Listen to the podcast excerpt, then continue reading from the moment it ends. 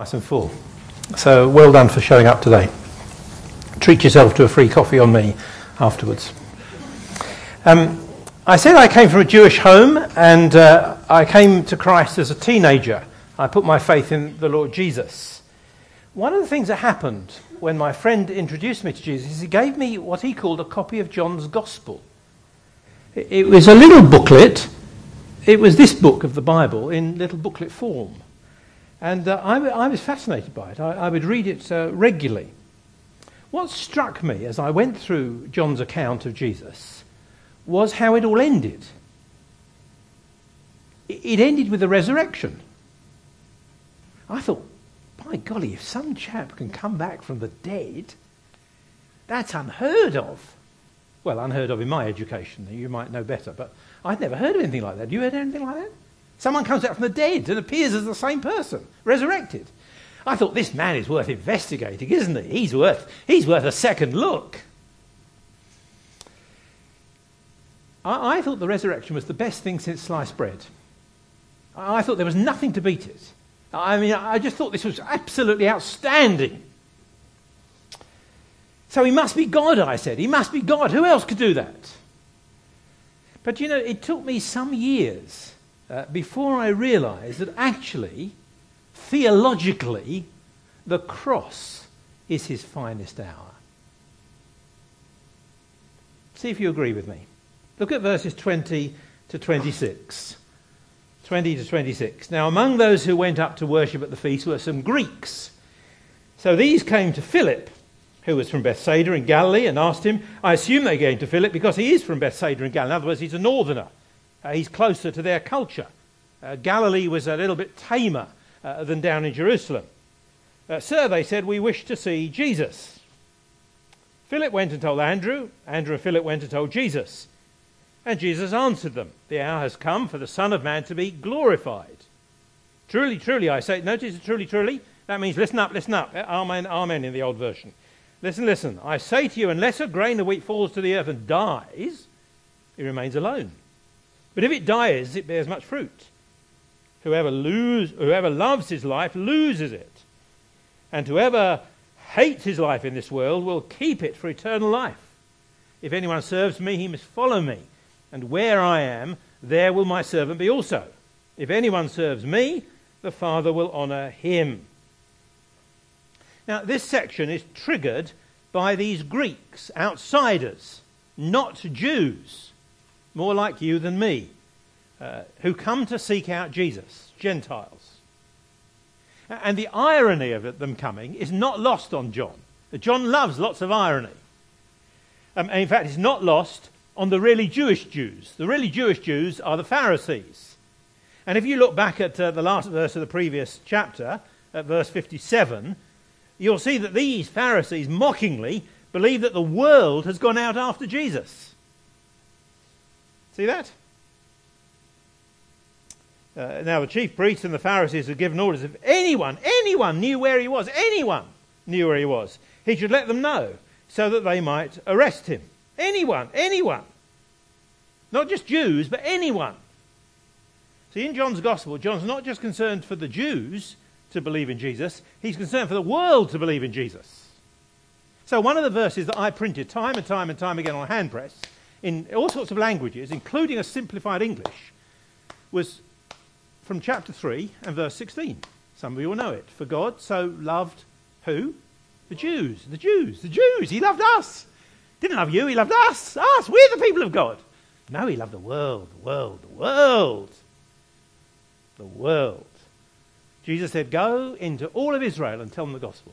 No, he didn't. He said, Go into all the world. So as you transition from the Old Testament to the New, you see the focus of God, the work of God is on the world. The world. That's why it's so great, isn't it, to see different people from different backgrounds and cultures in the church. Fantastic. It's more difficult in, in middle class Surrey uh, you know, uh, we, we, were all the same. Even Farnham is pretty similar. Um, it's only because we've got a little university there with lots and lots of different cultures there uh, that we have some flavour in the cult in, in, in, in, town. But it took me years before I realised that the cross was Jesus' finest hour. In fact, do you know the word used here? It's his glory. His glory. Do you see that? In fact, glory book bookends this section. You see it there at verse 20. Um, these Greeks come, they want to see Jesus. Sorry, you see it there at um, 23. The hour has come for the Son of Man to be glorified. And you see it there um, at the end of the section, almost at 28, in fact, where it says, A voice comes, I have glorified it and will glorify it. So, so glory and glorification, in a sense, surrounds this section that we're looking at about the cross. The cross is Jesus' finest hour. The key statement in 23 is this The hour has come. The hour has come. Now, hour in Greek has two possible meanings. It could mean the time, this is the time, or it could mean this is it, now, here, this hour, this particular hour. It's not just an ordinary analysis of where the sun is in the sky and what sort of is it, morning or afternoon. It's now, now, now. So the hour has come. And John has been using that all the way through his gospel. Uh, he said in chapter 8 and verse 20, if you're taking notes, well, he still said even if you're not taking notes. At 8.20, he said, the hour has not yet come. And you pick that up through John's gospel. The hour hasn't come. It hasn't come. It hasn't come. Now it's come. The hour has come. It's here. This is it. This is the finest hour. This is the appointed time for his cross work. And he calls it his glorification. Jesus uses the, the word most familiar to him, the one that he loves the most, Son of Man. Uh, he says, um, doesn't he? The hour has come for the Son of Man to be glorified. Now, if you are an Old Testament reader, a Jewish, and you are a Daniel memorizer, you will know that the Son of Man is the one lifted up in the book of Daniel. The Son of Man. The Son of Man. Daniel's messianic picture of the one who rides on the clouds. His exaltation is what? It's his death. It's his death. So he goes on to explain it's like a seed, he says, planted in the ground. The seed has to be buried in the ground as if it's dead. Dies. Actually, it doesn't really die, does it, fully? There's still some life within it in some sort when it's watered and the sun's on it. But nonetheless, it's, you bury it in the ground, and up springs the plant and lots of fruit. Have you ever thought about that? That the cross is Jesus' finest hour? That's why we are, if I may say so, cross centered people. That's what we are. That's why we celebrate communion. Because without the death of Jesus, we are utterly, utterly sunk. Our songs told us that. Now, I think this is the opposite of most people's thinking today, don't you? Most people think that you're born on earth, the baby is born to live. This is a man born to die. Our world thinks you live your allotted time here on earth, and then sadly it all ends at death. So, for reasons which I fail to understand, we have to wear black at a funeral. We have to be mournful. We have to send, say all sorts of lovely things about their life in the past. What a lovely life they lived, and all this. Whether it's true or not, we have to say all that because now we're so sad they've died. End of story. So we try and get the most out of life. We do the best we can we design our, our bucket list and off we go. So most of my friends, I'm one of the baby boomers, and most of our friends have reasonable pensions, so do we actually, and they spend them on cruises. They love it. Where are you going next on your holiday? They ask us, where are you going next on holiday? Go to Romania. What do you go there for? Go, go to Siberia. Who goes there? Uh, we do actually have a place in Portugal. I preach in Portugal I preach in Brussels as well. So those are acceptable places. But who goes to the ends of the earth today? Because you think, see, our, our world thinks life ends in death. So get the most out of life that you can. The gospel says the very opposite, it reverses it. The gospel says it's death that produces life. We start with the death of our Lord Jesus, and we gain resurrection life. We die to sin, and we live with freedom and forgiveness. There was an old chap I think he was called Frank, but we know him as St. Francis of Assisi. And he once wrote a poem, which even uh, a previous Prime Minister of this country quoted when starting her office. Make me a channel of your peace, is the poem. It is in dying that we're born to eternal life, the song says. It is in dying that we're born to eternal life. In other words, it's death that begins new life, both for Jesus and for us. Look at verse 25, for example. Whoever loves his life, that means loves it too much this life, well, you'll lose it. And whoever hates his life in this world, John always uses exaggerated language, will keep it for eternal life. If anyone serves me, he must follow me. Where I am, there will my servant be. If anyone serves me, the Father will honor me. In other words, don't hold on too tightly to this life, because the real life is the eternal life. That's the life we're designed for. That's what Jesus died for. That's why resurrection for Jesus is so fantastic. And one of the lovely things about life on earth, I don't want to be too negative about this world, but one of the loveliest things about life on earth is it can lead to a life with God. How else would you find eternal life if you didn't live on earth and someone explained the good news of Jesus to you? And even while we're here on earth, we can enjoy eternal life life in the company and presence of, of God. But if we hold on to the things of this world too tightly, then we'll lose everything, says Jesus. So our calling, your calling, my calling is to follow Jesus, for God will honour his true servant. So if we want to see Jesus, just like the Greeks did, then where do we need to look? We look at the cross. We look at the cross. Because unless we do that, we won't see Jesus clearly and properly. If we look at his birth and think it's all there, he's one with us, incarnate, that's it. God has come alongside us. You won't get the gospel out of his birth alone. Or if you look at his brilliant teaching, fantastic teaching, even my mother told me to turn the other cheek. Where did she get that from? But you won't get the gospel that way. You'll get a moral life, a good life, but you won't get the gospel that way. Even if you look at his miracles, his signs, fantastic. Weren't they brilliant? Walking on water, healing sickness. Just think of that touching the man's ear and it's put back in place again. Even resurrection. Will you get the gospel from that? How will you know sins are forgiven? How will you know you've got a place in God's kingdom from those things? No, no, no. No, no. However good those things are, however amazing the signs and miracles are, it's to the cross we have to look. Because it was for that reason that Jesus came. That's right, isn't it? Look at 27 and 28. Now is my soul troubled. Yes, yes, of course it is. He's going to the cross. He's human. And what shall I say? Father, save me from this hour? No, but for this purpose I've come to this hour.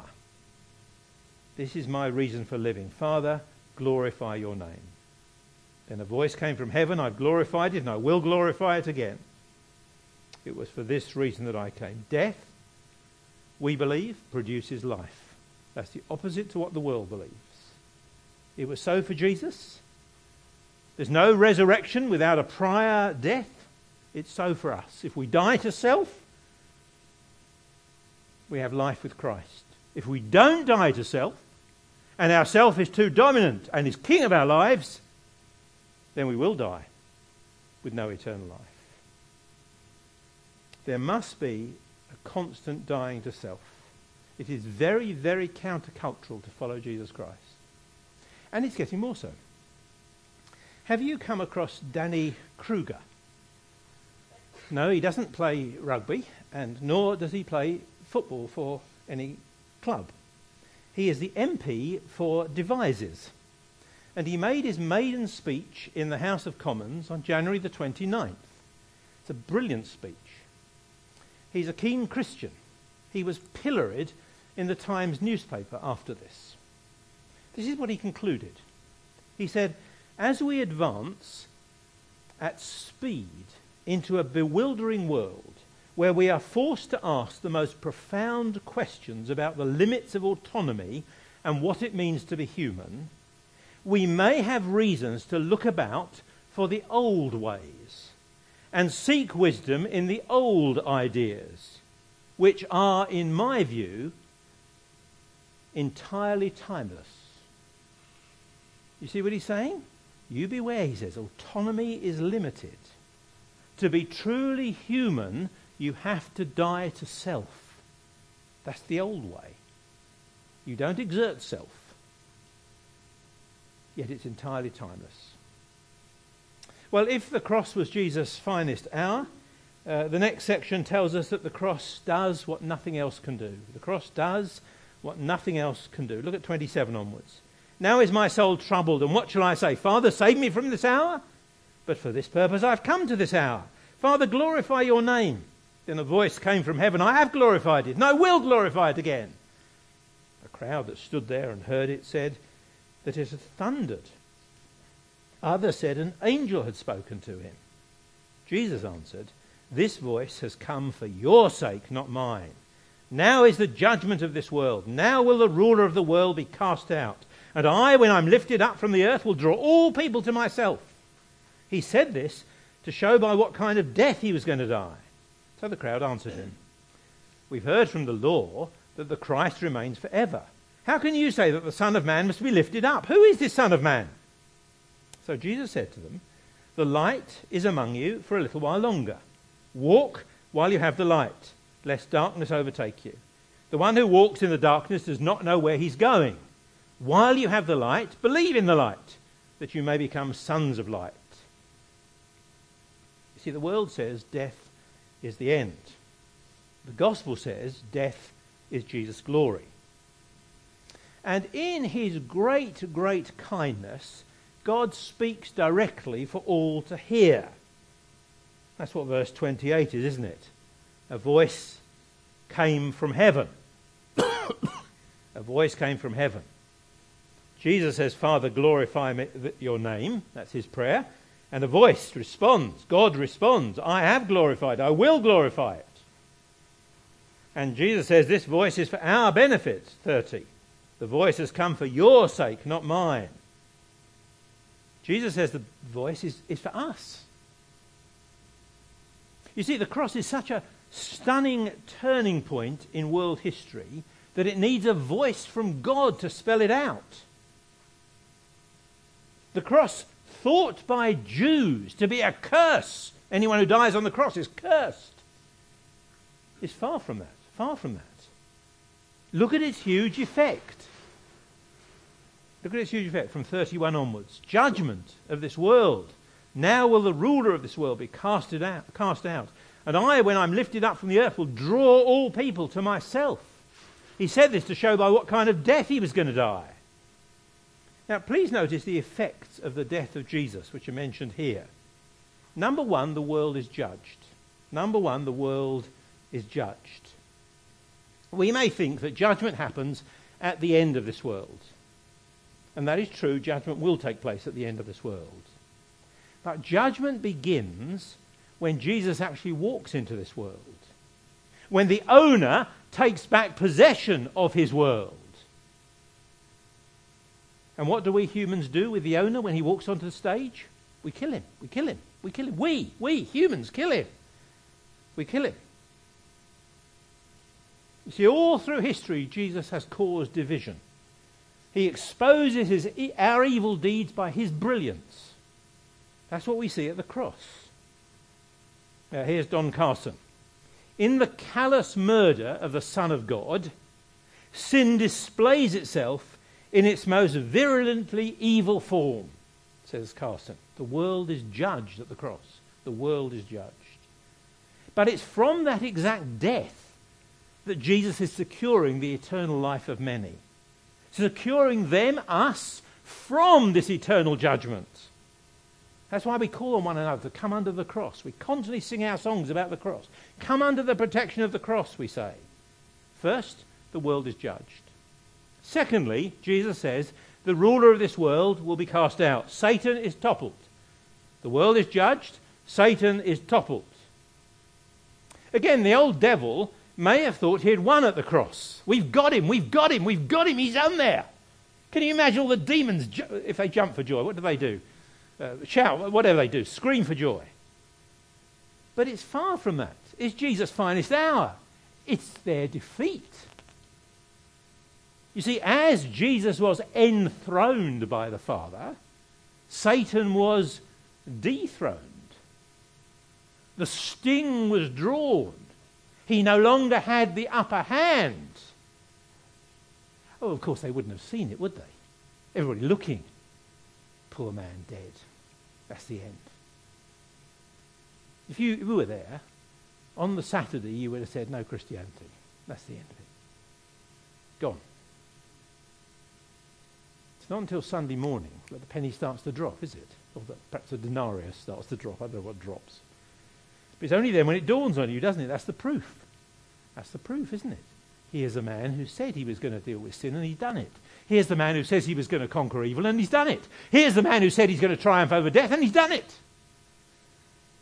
Don't you think that's brilliant? That's why I think the resurrection is so fantastic. But you've got to have a cross. You've got to have a cross before you get to a resurrection. Now, please don't take Satan too lightly. He is a wicked, wicked enemy. But he's not king. He might be prince of this world, but he's not king. His power has been curtailed at the cross. Jesus has overcome. And if we come under Jesus' protection, we too will overcome. The world is judged, Satan is toppled, and thirdly, Jesus is lifted up. Now, that's a very interesting phrase there in 32. Jesus says, And when I am lifted up from the earth, I'll draw all people to, to myself. So it could be lifted up on a cross. That's right, he was lifted up on a cross. That is true. But it also could mean he was lifted up for all to see, exalted. It has both meanings. And in John, you never know which meaning is the right one. So let's take both. It's a safer side to be on, isn't it? Hedge your bets. It's his finest hour. It's his finest hour, isn't it? One commentator says the cross is his throne. I rather like this. The cross is his throne. His crucifixion is his coronation, says this writer. He reigns from the tree. I quite like that. We would say the cross is his pathway to glory. It is his glory. Jesus is lifted up. And John, John goes further than that. He says that Jesus says he wasn't only lifted up, he said, Jesus said he would draw people to himself. So here's number four. The world is judged, Satan is toppled, Jesus is lifted up, and all kinds of people are drawn to the Lord Jesus. There he is, high and lifted up for all to see. Everyone can see him. But there's more to it than that, isn't there? The cross doesn't just lift up Jesus so we hang our heads in shame and say, poor, poor man, sad story, all the end. They got him in the end, didn't they? No, no, no, no, no, no. Something about the cross draws us to the Lord Jesus. Just think about that. Think about all the art that has been produced over the years uh, of the cross. Think what that portrays. Strange, isn't it? A God on a cross no, no, you don't get that. Where do you ever see that? Where do you ever see a suffering God? Where do you ever see that? Where, where do you ever see the most beautiful, lovely man crucified for things he never did? Where do you ever see that? Strange, isn't it? So we stop and we stare and we look. And we rub our chins and we say, hmm, what does that mean? a king on a cross, God on a cross. What does that mean? The Son of Man lifted up. And we're sort of drawn in, aren't we? We're drawn in. How can that be, we say? It took me ages, you know, before I understood what it meant, the simple words, Jesus died for my sins. Five simple words. I understood Jesus, human person, this is Jesus, he, Son of God. I understand dying. I understand what it means for my, why do you have to have someone to die for your sins? I'm Jewish. Haven't we got the law? Can't we just tell people what to do and they behave? But when I had children, I found out it didn't work. you try telling your children to behave. Just once. See if they obey you. Try it twice. Try it three. How many times do you have to tell them? You see, because it's all external. It's all banging the truth into them. And of course we've got to do that. But until there's a heart change, until there's a heart change, you'll never really say Jesus died for my sins. You'll just say it as a, five words that are factual. But you won't feel it. It won't mean anything. It won't change you till you digest it deep within. That's what the cross does. It draws us in, it draws us in, it draws us in. Not just to the horror, but to the man on the cross. I don't normally quote old hymns, but here's an old Samuel Crossman hymn written in 1664.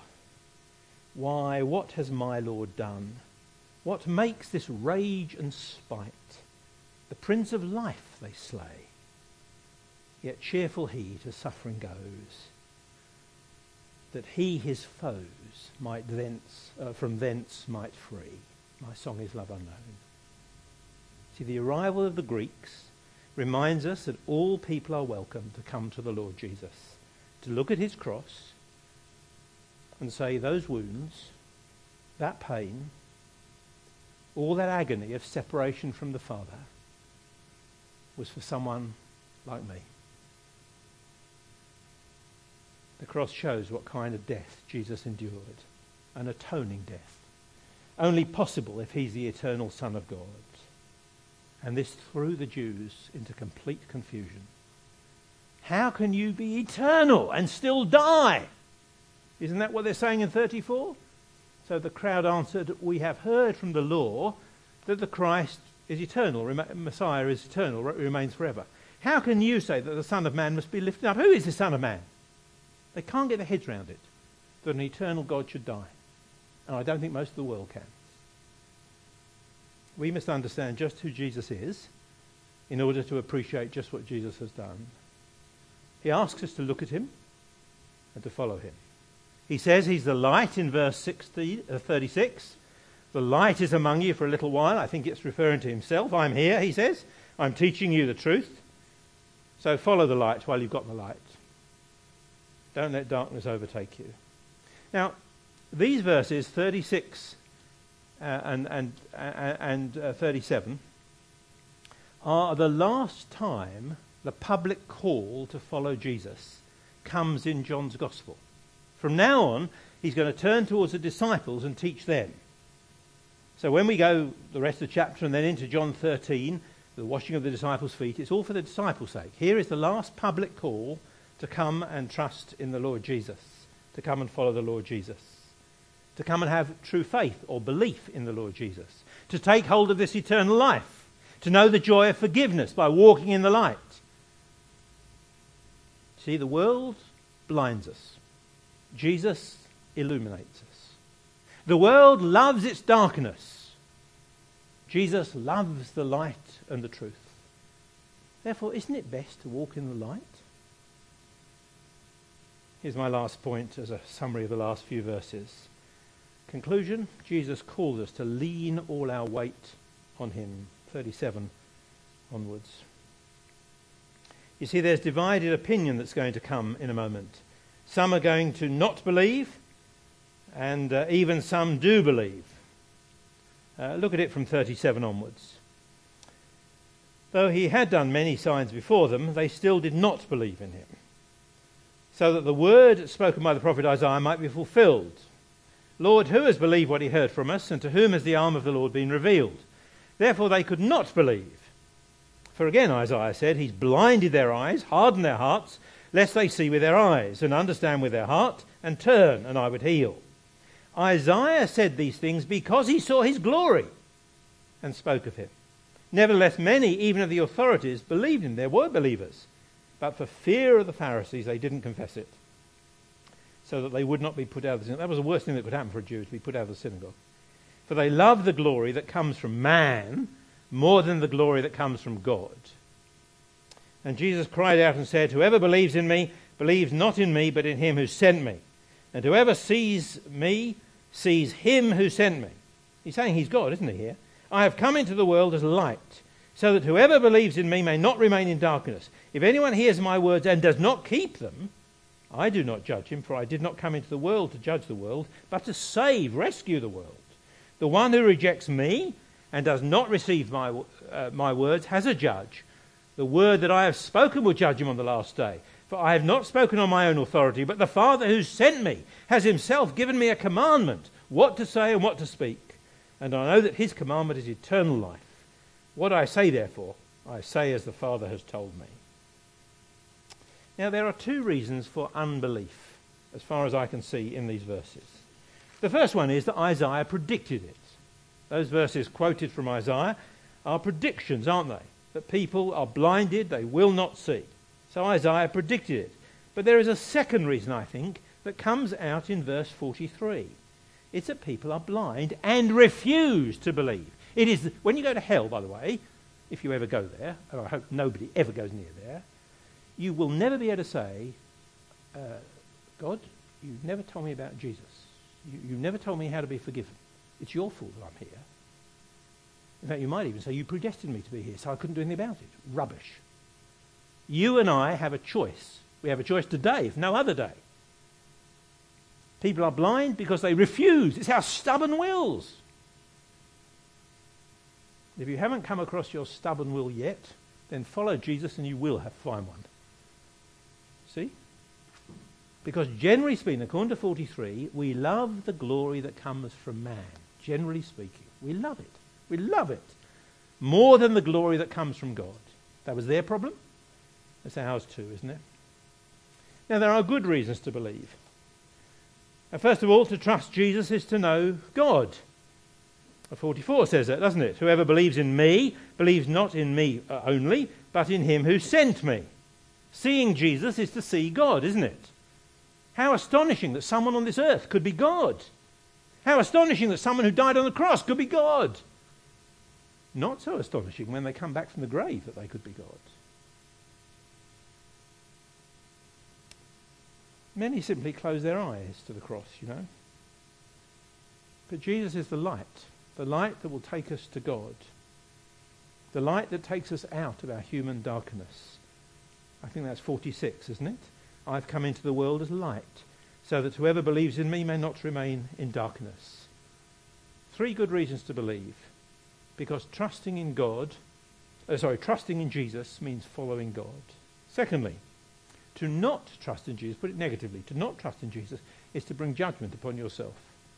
If you refuse to hear properly what he says and think that you know better, then you put yourself in the most precarious position possible under eternal judgment. That's what 47 to 49 says, doesn't it? I've spoken on my own authority, but the Father who sent me has given me a commandment what to say and what to speak. Have we listened to Jesus? He hasn't come first time round to judge us, he's come to save us. But when he comes second time round, it will be to judge us. So to not trust in Jesus is to put yourself under eternal judgment. Thirdly, properly listening to Jesus, properly listening to him, taking on board what he says, really acting on it is the greatest joy and freedom there is. We call it eternal life. That's what he called it as well. It's not just life that goes on and on forever. It's not everlasting life. That's one kind of life. This is life that is a new quality of life. This is life in a new dimension. This is eventually life without sin. To trust Jesus is to know God. To not trust Jesus is to bring judgment on yourself. But properly listening to Jesus, taking on board what he says, gives us eternal life. So John presents his material to us. He says to us, You have a choice. Whoever believes, verse 44, comes into the light and finds great joy and freedom. But anyone who hears and does not act on what he says, 47, faces judgment. Now, Jesus didn't come primarily to hammer us on the head and judge us, not primarily. He came in love to draw us, to woo us. Take a look at the cross. Make up your mind. At the cross, Jesus is able to do what no one else can do topple Satan and draw us to himself. You see, the pressure of the passage says to me, John Ross, will you therefore lean your weight on Jesus Christ or will you walk away? The consequences for you this morning, John Ross, are stark. The plea from God this morning to you, John Ross, from this passage of Scripture is to trust the Lord Jesus and come into his light. Will you join me and do that? Let's pray together.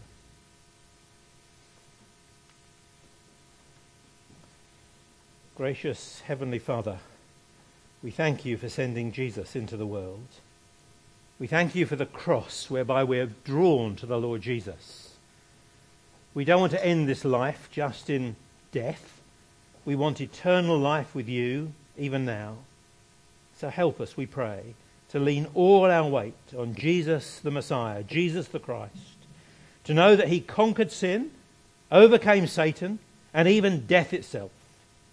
We place our hands, Heavenly Father, into your safe hands and the hands of our Lord Jesus. Fill us with your Spirit, we pray. In Jesus' name, Amen.